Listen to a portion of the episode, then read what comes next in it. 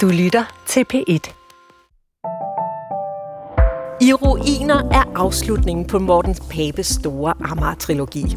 Vi rykker til middelklassen og parcelhuskvarteret omkring Kongelundsvej og følger en families opløsning før, under og efter Amagerbankens krak.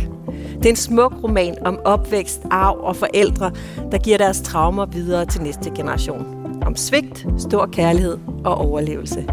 Velkommen i bogselskabet, Morten Pape. Mange tak for det. Vi er på DR-scenen i Bogforum foran et publikum i salen. Og må vi høre, at I også er her?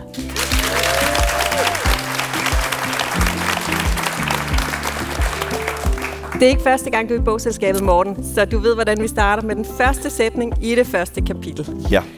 Og det er i din roman Ruiner og under prologen Vinter 2018.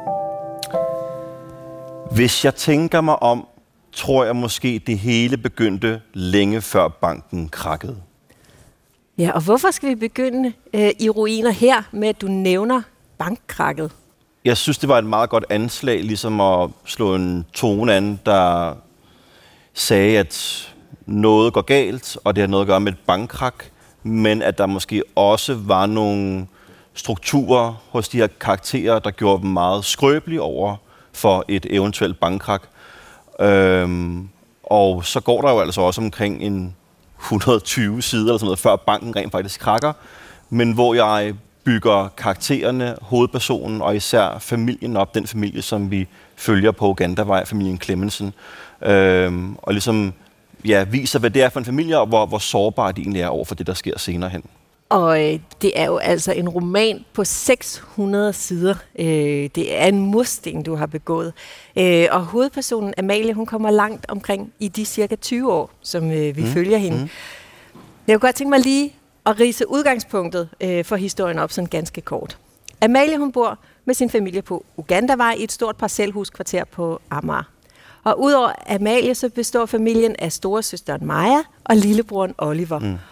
Og så er der deres mor, Mona, hun er ansat i Amagerbanken, og deres far Stig, som driver forskellige CD-forretninger. Han kalder sig selvstændig erhvervsdrivende, men han har et møntvaskeri og en TP-musikmarked. Oh. Ja. Så det er ikke noget stort økonomisk fundament, han ligesom kan tilbyde heller. Så da Amagerbanken den krakker i 2011, så mister forældrene hele deres opsparing, alle deres aktier i banken, Finanskrisen krasser på det her tidspunkt. Moren bliver fyret, og de fleste af altså farens forretninger, de lukker. Ikke? Mm, øh, mm. Især den der TP. Kernefamilien går langsomt i opløsning. Og øh, din hovedperson, Amalie, som romanen følger fra hun er 6 til 26, øh, hun er jo en kvindelig hovedperson. Hvorfor har du valgt at have den her Amalie-figur som din hovedkarakter?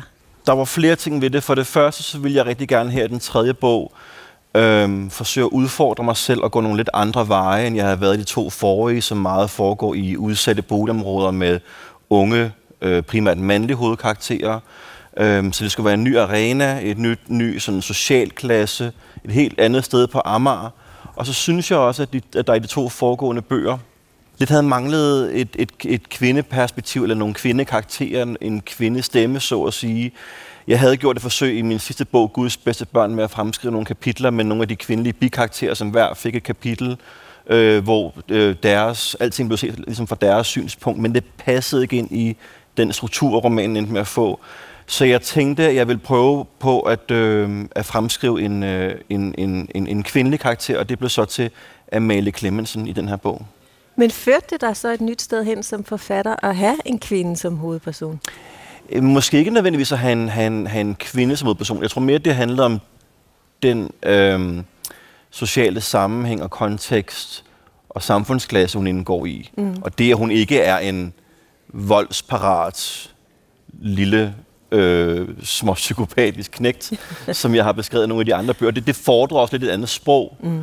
Men noget meget morsomt var i forhold til øh, at skrive om en, hvis liv og køn ligger meget væk fra min egen erfaring, det var, da jeg øh, havde skrevet cirka 150 sider, så sendte jeg dem til min lillebror Jonas og mm. spurgte, om han ville læse dem.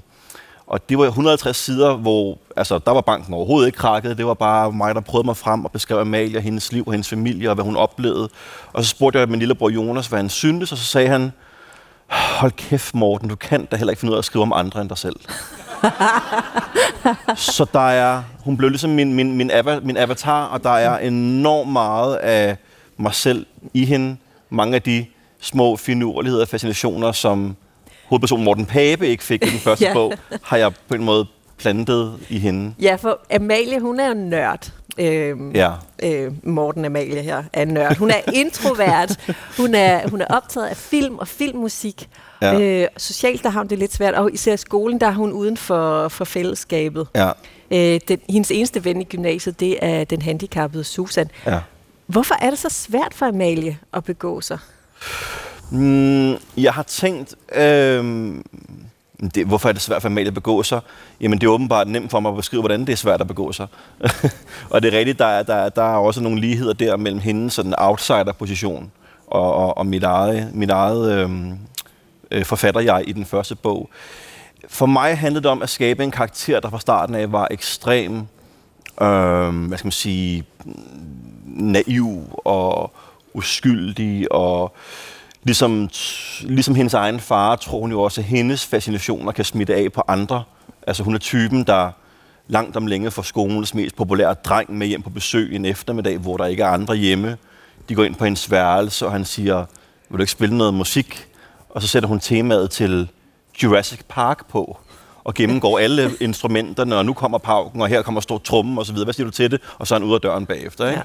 Ja. Øhm, så, så, så, så hendes, hendes, hendes, hendes vej ind i, øhm, ind i, ind i hendes sådan forståelse af verden, den er, at man kan godt gøre den bedre. Øh, hun bliver ekstremt øh, interesseret i øh, hvad skal man sige, nødhjælpsarbejde, mm. har det sådan naiv, uskyldige, rene hjerte, og ja. det er ligesom der, hun skal starte, og derfra går rejsen jo et helt, helt, helt andet sted hen senere. På et tidspunkt, mens Amalia er teenager, så bliver hun overfaldet af to piger, mm. øh, fordi hendes lillebror Oliver har snydt de her piger i narkohandel. Mm. Øhm, så er det tilfældigvis, at Amalias morfar kommer forbi og griber ind. Et mm. meget øh, fint øjeblik. Og hun tager med morfaren hjem. Mm. Til trods for, at hun har fået at vide, at han er farlig. Og det er jo moren, der siger, at han er farlig, ja. og hun skal holde sig væk frem. Hun ved ikke rigtig, hvorfor han er farlig. Nej. Øh, men nu indleder de to faktisk et rigtig fint venskab. Ja. Hvad er det, morfaren så kan tilbyde øh, Amalie? Det er rigtig morfaren er sådan en karakter, der bor egentlig, egentlig ikke så langt væk fra Amalie og hendes familie, men de har bare fået at vide, at de må aldrig gå ned, og hvis de ser ham, må de aldrig snakke til ham. Han er sådan lidt den der, øh, den der øh, han har sådan skikket sådan en, en, en, en farlig øh, myte-karakter, der ligesom bor i området. Øh, og det er rigtigt, hun har fået at vide, at han er farlig, men hun ved ikke rigtig hvorfor. Men så redder han hende en dag for at få en, en røv fuld fra nogle andre piger, og han siger, kom nu bare med hjem. Og hun er selvfølgelig rædselslagen, men hun opdager jo, at han er øh, det sødeste menneske i hele verden. Mm. Han er langt fra perfekt, han er enormt kompliceret, han er en eneboer, han er på mange måder en, en, en, en udstødt outsider, ligesom Amalie selv er. Og øh, han er på mange måder øh, antitesen til klichéen om den ensomme mand, der bor ude i et parcelhusområde. Han er tidligere frisør, men er egentlig enormt interesseret også i film, øh, franske nybølgefilm, som han viser for Amalie. Så, men men, men det her, den, her, den her relation skal holdes hemmelig, så hun, han bliver både hendes tætteste allierede, men også hendes usynlige, hemmelige ven i virkeligheden. Et, et, et, jeg tror, man vil kalde det for et, øh, et safe space for hende i virkeligheden. Og nu hvor vi har slået fast, at der også er meget Morten i Amalie, så har jeg jo lyst til at spørge dig, hvordan var dit forhold til din egen morfar? Jamen, der er, jeg tror måske, jeg har fremskrevet den morfar, jeg selv lidt ville ønske, jeg havde haft. Min morfar boede også på Nubiens vej, som, øh, som morfaren i romanen gør. Øh, jeg havde ikke noget til, hvad hedder, for, forbud mod at se min morfar, da jeg var lille, men jeg havde også hørt nogle nogle fortællinger om, hvordan han havde været over for min mor og min mormor i sin tid. Så jeg var enormt bange for ham, da jeg var barn. Mm. Øh, og tror aldrig rigtigt, at jeg sådan fik et, et, et, et, et, en tæt relation til ham, fordi jeg simpelthen ikke turde, turde nærme mig ham. Så der, jeg har ligesom taget noget af den frygt og den usikkerhed fra barnets synspunkt over på en, en ældre, et ældre familiemedlem, men gjort det til den fortryllende oplevelse, jeg måske selv ville have ønsket, øh, selv havde ønsket, det ville have været. Ikke? Du beskriver de her øh, forskellige karakterer i øh, Amalies familie på en virkelig fin og, og meget nuanceret måde. Øh, og det foregår især igennem deres talesprog. Ja. Øhm, der er moren, der er faren, der er børnene, der er morfaren. Der er nogen, der er rebelske, nogen, der er bedrevidende og lidt latterlige. Der er andre, der er sådan passiv-aggressiv. Ja. Øhm, og du får virkelig noget dybde på dem, øh, på hele flokken. Det er ret imponerende. Tak. Kunne du ikke sætte nogle ord på familien og den situation for os? Jeg tænker, at familien Clemmensen, som er Amalies familie, er, er selvfølgelig bare en familie, men et ret godt udsnit af mange af dem, der bor ude på ude i parcelhuskvarteret i Vestermar, og måske i alle mulige andre parcelhuskvarterer. Det er jo en meget, meget sammensat, men alligevel ret homogen, stor og lavere middelklasse, og sådan som de fleste danskere i virkeligheden lever. Jamen, de er en, øh, en familie, som jo har fuld opskriften på det gode liv. De har gjort alt det, de har fået besked på. I virkeligheden har de nok fulgt nogle forventninger, nogle normer, nogle strukturer, som er dikteret fra andre steder end dem selv. De har gået i skole, de har fået job, Øh, de har stiftet gæld, har købt et hus, blevet gift, måske omvendt rækkefølge, fået nogle børn og en trampolin og en god flagstang. Mm. Måske en dejlig Webergrill. Øh, og det er jo en meget, meget, altså det er jo, det er jo, det er jo kernefamiliens øh, kerne, så at sige.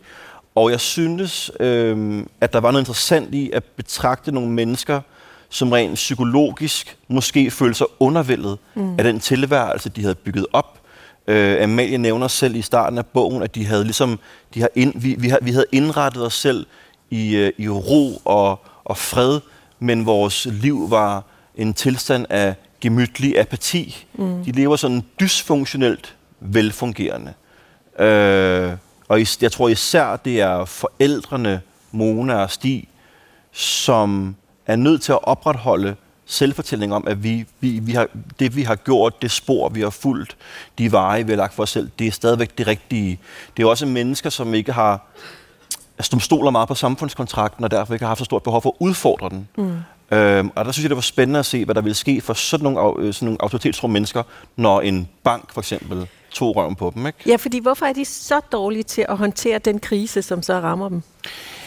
Jamen, øh, jeg tror simpelthen, det er fordi, at hvis det er jo, det er jo faren Stig, som uden de andre ved det, har i en, i en tilstand af øh, en, en rus af at blive aktionær, og sikkert også i et håb om en dag at skrue kassen på nogle Ammerbank-aktier, der ville stige med tiden, som har skudt alle pengene ind i Ammerbank-aktier i den sidste afgørende aktieemission mm. hvor de troede, de havde reddet banken, og så fem måneder senere, så, bliver den, så går, den, går den konkurs. Ikke? Og, og alle de det penge, faktisk lykkedes amerikanerne at samle 900 millioner sammen, yes, som de mister. Ikke? lige nøjagtigt, ja. lige nøjagtigt.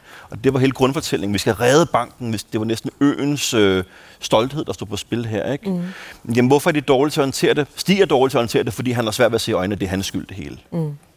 Han vil jo gerne være familiens øh, lederskikkelse, men han, han er en pulveriseret patriark.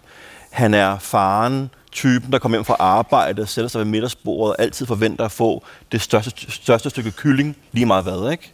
Mm. Og lige pludselig er han årsagen til, at det hele er ved at gå helt af helvede til. Moren, som arbejder i banken, bliver enormt paralyseret. Jeg tror bare, at det der med, jeg tror mange mennesker i virkeligheden øh, har svært ved at se ned i den afgrund, der potentielt er af undervældelse, øh, depression i virkeligheden, se sin egen egentlige tilstand i øjnene, fordi den er jo potentielt øh, eksistentielt omvæltende i virkeligheden. Mm. Og der kan jeg godt forstå, at man bare lader være og venter til næste dag med at tage opvasken, og siger, at det hele nok skal gå, og begynder at fortælle sig, endnu, altså fortælle sig selv endnu flere illusioner og småløgne, men det er jo også en, en underkastelse og øh, en udsættelse af egne behov i virkeligheden. Og det skaber jo en vrede, som når den så kommer, først kommer til udtryk, bliver den jo virkelig, virkelig voldsom. Ikke?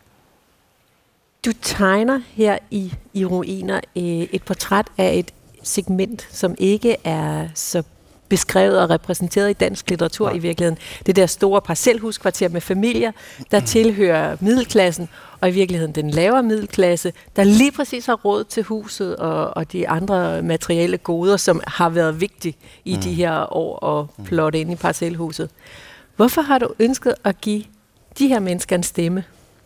Men det er rigtigt, at de er ikke så repræsenteret heller ikke i litteraturen. Det er jo heller ikke, altså jeg tror virkelig, der er tale om sådan den, den tavse majoritet. Det er ikke dem, der råber højt i debatspalterne, eller fylder meget i, ja, i den offentlige debat, eller i den, i den, i den stil. Det, det, det, det, det er ikke den snakkende klasse, det her i hvert fald, mm. vel?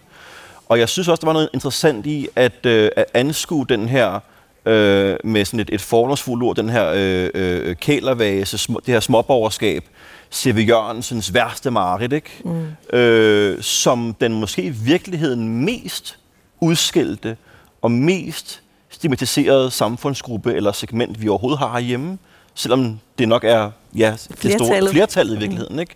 Altså, du ved, det er, øh, det er øh, betalingsring, nej tak, Danmark, ikke? Ja. Øh, I ved, Ja. hvad jeg mener.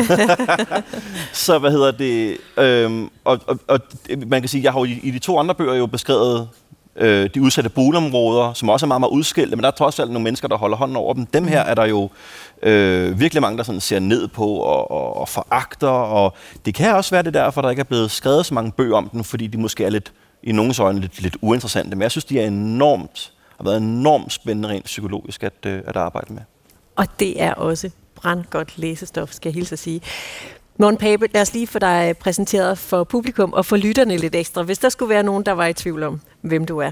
Du er født i 1986, du er opvokset i Urbanplanen på Amager, du er bachelor i film- og medievidenskab, og så er manuskriptforfatter fra den alternative filmskole Super 16. Du har skrevet tre store romaner, og de foregår alle sammen på Amager.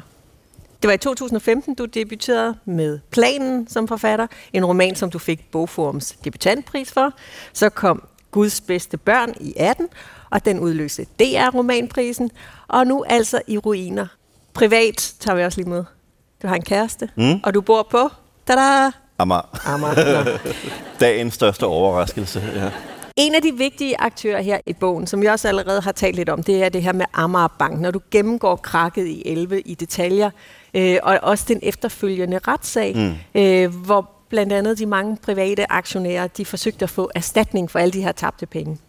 Og de fik ikke, ikke en øre, fik de. Nej. Hvordan har du researchet på den del af, af historien? Jamen det er rigtigt, det var, det var faktisk sådan hele ideen opstod. Det var, da jeg lige havde afleveret Guds bedste børn i sommeren 18, og så fandt ud af, at der var faldet dom i den her for mig meget, meget særlige retssag mellem tidligere Ammerbank-aktionærer, der havde sagsøgt den danske stat. Og de havde bedt om erstatning, men det var peanuts. De havde bedt om 30 millioner kroner, og det var altså 900 millioner, der var forsvundet. Ikke? Øh, fordi at de mente, at øh, staten havde hemmeligholdt et meget centralt notat, før de skød pengene ind i banken, der viste, hvordan, altså, hvor grald tilstanden i Ammerbanken egentlig var. Mm. Og det var jo en David mod Goliath-fortælling, men hvor den lille endte med at tabe og ikke fik en rød rej ud af det. Fordi, og her kommer det vilde, staten havde ikke oplysningspligt. Ja. Og det krak og den efterfølgende dom har gjort enormt meget ved sådan retsfølelsen ude på Amager. Så jeg tænkte, der må være nogen, jeg kan tale med. Nogen, jeg kan, nogle historier, jeg ligesom kan lade mig inspirere af. Men det var enormt svært at finde de der almindelige mennesker, der havde tabt penge, fordi at, øh, de ville ikke tale om det. Det var ret traumatiserende, og de var også ret flove over det. En af sådan hovedmoralerne, øh, moralerne, hovedsætningerne i bogen, det er jo, at bag enhver nobel handling er der som regel en skummel bagtanke. Mm. Og den noble handling var, at vi skal redde Ammerbanken, vi skal redde øen. Det er også mod resten af, af, af Danmark dybest set. Ikke? Den der lokal patriotisme. Men den skumle bagtanke var jo ligesom Stig jo også en dag at kunne score kassen på det. Det var derfor, man skød alting ind, og så forsvandt det bare lige pludselig. Prøv at forklare det til dine børn, eller til dig selv, når du er 80, og du kan have nogen pensionsopsparing. Ikke? Så jeg, men, men undskyld for at vende tilbage. Jeg, jeg, jeg prøvede at tale med nogle almindelige tidligere aktionærer. Det lykkedes delvis, og så talte jeg med nogle centrale kilder og aktører omkring Ammerbanken og hele den her retssag. Men de vil, ikke, de vil helst ikke nævne, så det øh, undlader jeg også at gøre. Og det er jo super komplekst stof, det her, mm. som du formår at formidle, så vi alle sammen kan være med. Øh, der kan man også godt mærke, at, øh, at det ligger der heller ikke fjernt. Jeg har jo faktisk gået på øh, Niels Brock Handelsgymnasium. Jeg har en blå studenterhue. Jeg har lært en masse om økonomi og så videre. Så øh, og i- i- ikke, at jeg fatter halvdelen af det alligevel, og jeg tror også, jeg har fortrængt ret meget af det i virkeligheden. Øh, det var også noget med en, en, en hashtag der i gymnasiet. Men hvad hedder det? Øh, så så det, det ligger mig ikke fjern at, øh, at altså, beskæftige mig med, med det her stof og de her dynamikker. Men samtidig fornemmer jeg så også en indignation på vegne af de her mennesker. Absolut. Og man kan sige, jeg tror, Mm, andre forfattere havde måske tænkt sig at netop tage udgangspunkt i, hvad der skete i bestyrelseslokalerne øh, til generalforsamlingerne, og lave måske sådan mere sådan en, en højspændt øh, banditter i habiter thriller. Mm. Men det har det sagde mig aldrig rigtig noget. Det, det, det, det tiltalte mig ikke. Tanken strejfede mig, men jeg synes jo, det der ligesom er også kendetegnende for de tre bøger, det er, at jeg ligesom beskæftiger mig med manden på gulvet, den almindelige borger, den, der ligesom, den det går ud over. Og det synes jeg ligesom var, var 100 gange mere interessant, end hvad der så må have foregået til en eller anden konference eller nogle telefonopkald, med nogle telefonopkald. Som ung, der søger Amalie efter mening med det hele. Ikke? Og mm. hun får, øh, som du også fortalte, hun får arbejde som facer for en velgørenhedsorganisation, hvor hun så står på gaden og sælger medlemskaber.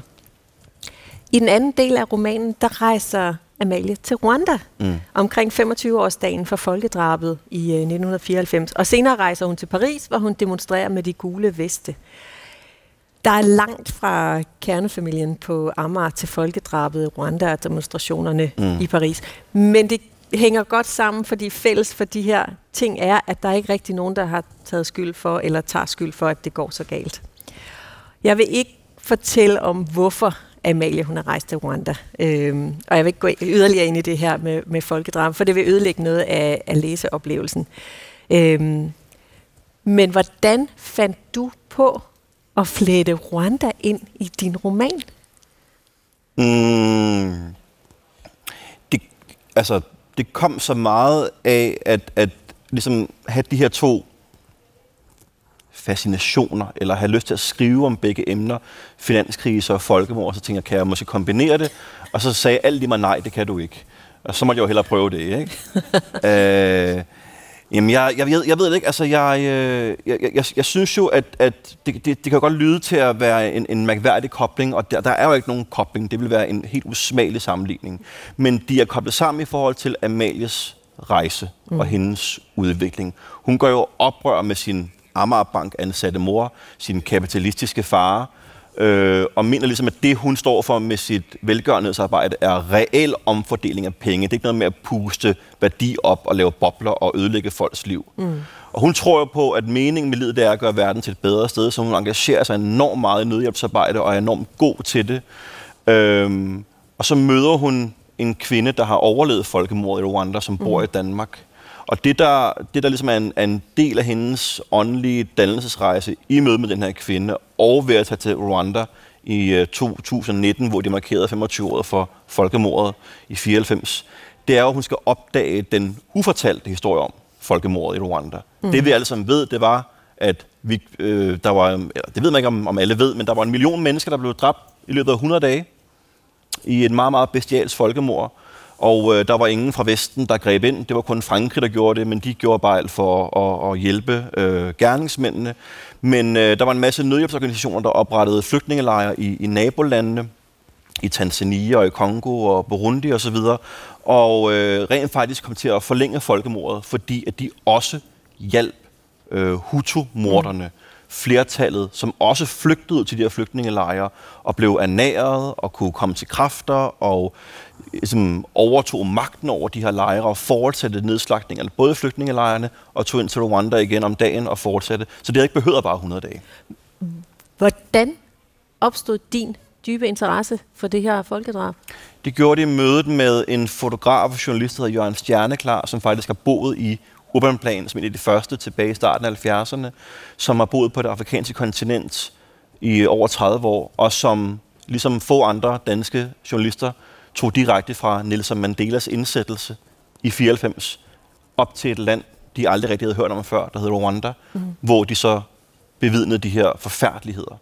Og, øh, Jørgen har skrevet, har lavet øh, podcast og har øh, lavet en film om det, og øh, det var gennem mødet med ham og hans fortællinger, jeg tænkte, jeg tror, det, der ligesom fangede mig, det var, kan man, kan man beskrive det ubeskrivelige, mm. men også, er jeg i stand til det? Har jeg, hvad, hvad er det for en position, jeg er i?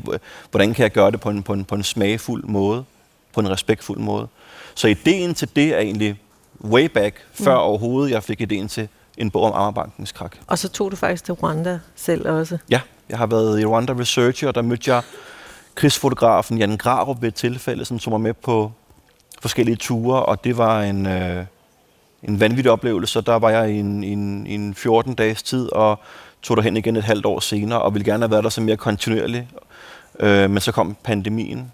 Øh, men jeg har rejst rundt i landet og talt med overlevere og folk, der har boet i flygtningelejrene. Og du beskriver også tiden dengang, der er tilbageblik, øh, og alle grusomhederne. Hvordan har det været at, at skrive det? Jeg fandt et meget, meget koldt og nøgternt sprog at beskrive de her forfærdeligheder i, og jeg tror, det er sådan, man skal behandle det. Og jeg tror, det er sådan, det virker stærkest på, på læseren. Men jeg, jeg, jeg måtte jo også bare tage nogle af um, drage på de erfaringer, jeg selv havde haft ved at være der. Og det enormt store indtryk, det, jeg vil faktisk sige livsomvæltende indtryk, det gjorde på mig. Jeg var ikke det samme menneske, da jeg kom hjem. Øhm, fik paniske angstanfald om aftenen, efter at have kørt rundt med Jan Grav en hel dag på hotelværelset og sådan noget. Øhm, men jeg er glad for, at det lykkes at formidle det, for jeg håber også, at der er et form for opløsningselement i det. Det er der bestemt. Vi skal lige runde din øh, forsiden på din ja. øh, roman her. I ruiner. Øh, den viser jo den sådan snorlige, ekstremt lange Kongelundsvej, øh, som binder kvarteret på Amager med alle de her eksotiske gadenavne, som Angolavej og Kajovej og Senegal Allé og sådan noget. Ja. Det er sådan et grynet, beskidt, øh, bearbejdet foto. Ja. Og jeg har forstået, at den forside, den lå allerede klar, mens du skrev. Ja. Hvad gav det dig? Øh, det er rigtigt, at øh, grafiker Ida Balsle Olesen tog ud til Kongelundsvej og tog et billede og lavede en forside. Øh, jeg vil ikke engang sige midtvejs i processen, men jeg har måske skrevet en 200 sider eller sådan noget, så sendte hun den, og hun var så sød at, ligesom at printe det ud og sætte ligesom sæt, sæt printet oven på planen, tror jeg det var, så det ligesom lignede en rigtig bog. Og så sendte hun et billede af det og sagde, sådan der kan den se ud. Og så tænkte jeg, sådan vil jeg gerne have, den skal se ud. Nu må jeg fandme hellere til at skrive den, så det var sådan enormt motiverende. Altså, ligesom at lave en ultralydsscanning af sin baby, men hvor den er ligesom blevet, øh, er kommet ud og ser, har fået pænt tøj på osv. Ikke? Når var nuttet, ikke? Måske en lidt søgt sammenligning, det ved jeg ikke. Der er jo ligesom den her øh, Kongelundsvej, som bare fortsætter ned i 7-8 kilometer. Øh, fortorvet har hun ligesom, farverne er meget sådan forvrænget. Fortorvet er næsten rødt, ligesom den røde jord i Østafrika. Og så er der skyggerne på Kongelunds Vej, som ligner skygger op fra skyerne, men som jo faktisk, hvis man kigger nærmere efter, er øh, afbildet af, af det gamle Ammerbanken-logo. Den her hollandske øh, figur, der står med en kurv grøntsager over armen. Ja. Lige nøjagtigt, ja. Så jeg, øh, det, det, det, det satte ligesom tonen og stemningen, og noget at arbejde hen imod, og så jeg også den der gulderød, der var ligesom synet af bogen. Jeg har altid undret mig, når jeg kørt rundt i det her kvarter på ja. over navnene. Det er pussy. så grotesk, at der midt i det her hvide middelklassekvarter er øh, øh, alle vejnavne opkaldt efter sådan tidligere afrikanske kolonier. Afrika ligger som sådan en olie under jorden gennem hele romanen med, med alle de her vejnavne, Ugandavej og Kamerunvej osv., eller hvad det hedder. Øh, så når vi kommer til Rwanda-delen, som egentlig kun fylder 60 sider af romanen, så burde det næsten være hvad, altså det crescendo burde være opbygget. Ikke? Mm. Jeg synes, det er dybt, øh, dybt fascinerende og dybt øh, grotesk, at, øh, at, at man kan hoppe på sin trampolin på Johannesburg Allé og Pretoria Allé og ligesom nikke til de hollandske kolonialister. Det er, ja, det viser lidt måske. Morten Pape, her til allersidst og kort. Øh, har du så mulighed for at anbefale en bog, som du synes, at lytterne skal læse? Jo, øh, det er fordi, jeg tænkte, at øh, hvis vi ikke fik så meget, meget tid til at tale om Rwanda, så fortjener det jo noget, noget mere tid. Det fortjener øh, ja, et helt program i sig selv. Men jeg har læst mig meget af en bog, der hedder Godmorgen Rwanda, er I begyndt at arbejde, skrevet af Øjvind Kyro. Og titlen refererer til det, der blev sagt i propagandaradioen hver morgen under folkemordet, at I begyndte at arbejde det var en folkefest nærmest for mange af de her øh, Hutu-ekstremister, der, der, der nedslagtede en million øh, tutsier. Og den er, øh, næsten, den er faktisk næsten skrevet som en, som en spændingsroman og beskriver hele Rwandas øh, lands historie, øh, konfliktoptrapningen og hvad der skete under de her forfærdelige 100 dage, både ligesom på landjorden, men også i, i hvad skal man sige, det, det politiske øh, beslutningsrum. Og den er virkelig, virkelig øh, anbefalesværdig, hvis man vil læse mere om, øh, om det emne. Så Øjvind Kyro, godmorgen Rwanda, er I begyndt at arbejde. Mm. Anbefaling hermed givet videre.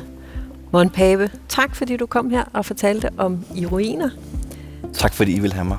Jeg ville ikke have undværet en eneste side i Morten Papes afsluttende mursten i Amager-trilogien. Trods det dystre indhold er tonen lettere end tidligere. Det er en roman, man sluger. Amager har nu fået et litterært monument. En af Danmarks historiens største bankskandaler har fået et menneskeligt ansigt. Og Amalie har skrevet en ny fortælling om sig selv, hvor der er håb om, at hun kun gentager nogen af forældrenes fejltagelser. Jeg hedder Anna Glad, og du har lyttet til Bogselskabet, en podcast fra DR. Tak til jer, der lyttede med på B1, på DR Lyd og her ved DR-scenen på Bogforum.